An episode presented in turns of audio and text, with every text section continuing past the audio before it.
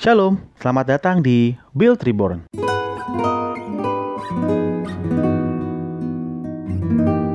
Selamat pagi, apa kabar teman-teman? Semoga semua selalu sehat ya. Pagi hari ini kita akan merenungkan sebuah tema yang menarik teman-teman yaitu lari untuk menang. Teman-teman aku persilakan untuk membuka 1 Korintus 9 ayat 24 sampai 27. Kita akan membacanya bersama-sama.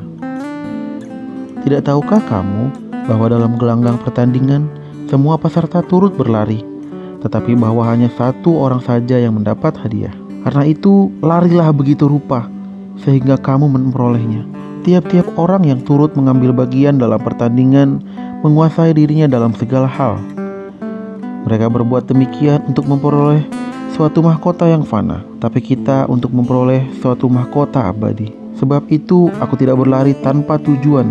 Aku bukan petinju yang sembarangan saja memukul tetapi aku melatih tubuhku dan menguasainya seluruhnya, supaya sesudah memberitakan Injil kepada orang lain, jangan aku sendiri ditolak.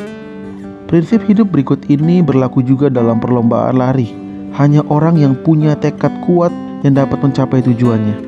Medali Olimpiade tidak diberikan kepada pengusaha gendut yang selalu terengah-engah di lintasan saat latihan.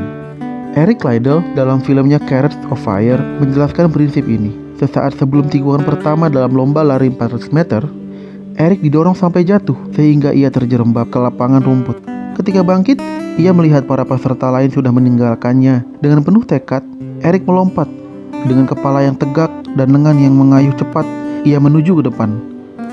Tidak hanya bertekad menyusul rombongan di depannya, tapi juga untuk memenangkan lomba. Dan akhirnya, dia menang. Inilah semangat yang diresapi oleh Rasul Paulus dalam pelayanannya.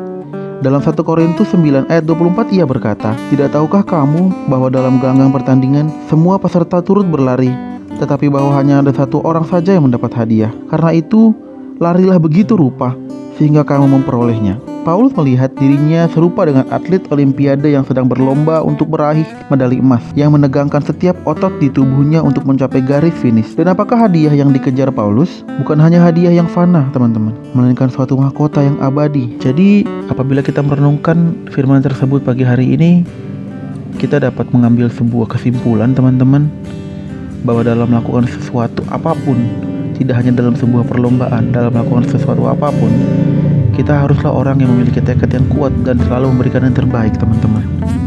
Karena di sini Tuhan ingin kita menjadi seorang pemenang dalam segala hal yang kita lakukan dalam kehidupan kita.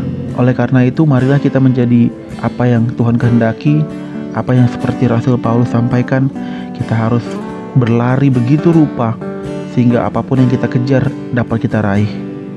Sehingga apa pun yang kita harapkan dapat tercapai karena kemenangan selalu mungkin diraih oleh setiap orang Kristiani.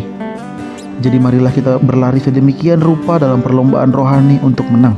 Karena pemenang tak pernah menyerah, orang yang menyerahlah yang tak akan pernah bisa menang. Kiranya firman Tuhan yang boleh kita dengar dan renungan yang boleh kita baca pada pagi hari ini boleh menjadi penyemangat untuk kita menjalani hari-hari kita ke depan. Tuhan itu memberkati. Amin.